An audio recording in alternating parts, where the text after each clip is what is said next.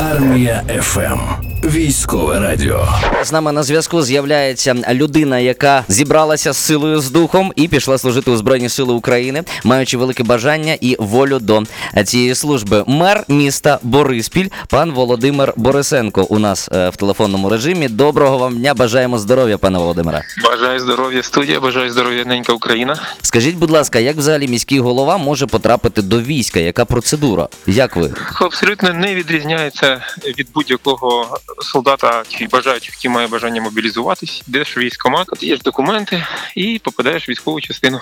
А хто замість вас тепер буде виконувати обов'язки мера Борисполя? Чи ви якось в зумі встигаєте з'являтися зі своїми підлеглими і вирішувати питання паралельно? Поки поки є можливість ще з підлеглими спілкуюся, але є ціла процедура, виписана законом про місцеве самоврядування. Угу. Тому з цим проблем немає. Є секретар міської ради, який виконує функції ради, є заступники, які виконують функції виконкому. Тому з цим абсолютно ніяких проблем немає. Місто залишилось перекрите, функціонує, готується до опалювального сезону.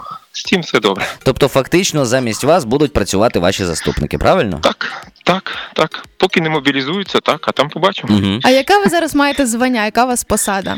Я солдат.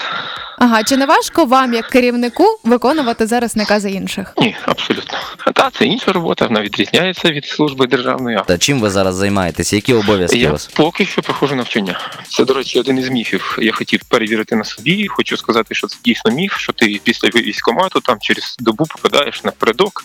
Такого немає і бути абсолютно не може. Угу. Всі попадають в учебку. Навчання проходять місяць-два, в залежності від того, які знання вони хочуть здобути, і потім уже розпоряджають згідно здобутого знання, скажімо так, військову А спеціальність. з ким би із мерів інших міст ви б хотіли послужити разом пліч-опліч? Як з побратимами, можливо, когось назвете. Ну чому б ні? Я впевнений, що будь-який міський голова він критично вміє мислити, вирішує купу завдань одночасно.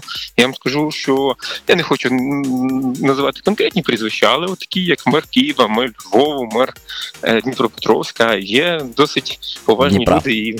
О, Дніпра, я перепрошую так. Ну нічого. Е, які б могли б, які б могли б дійсно. Я не агітую їх, хоча е, одним із моїх завдань є якраз е, пропаганда збройних сил України, і щоб все більше чоловіків і жінок вступали в лави збройних сил України і наближували нашу перемогу. Це пан Володимир Борисенко, міський голова Борисполя, який вступив до лав Збройних сил України. Ми вам щиро дякуємо за можливість поспілкуватися. Бажаємо успіхів у службі і, звичайно ж, перемоги. Все буде Україна. Однозначно. 24 години на добу. Ми працюємо для вас. Армія ФМ.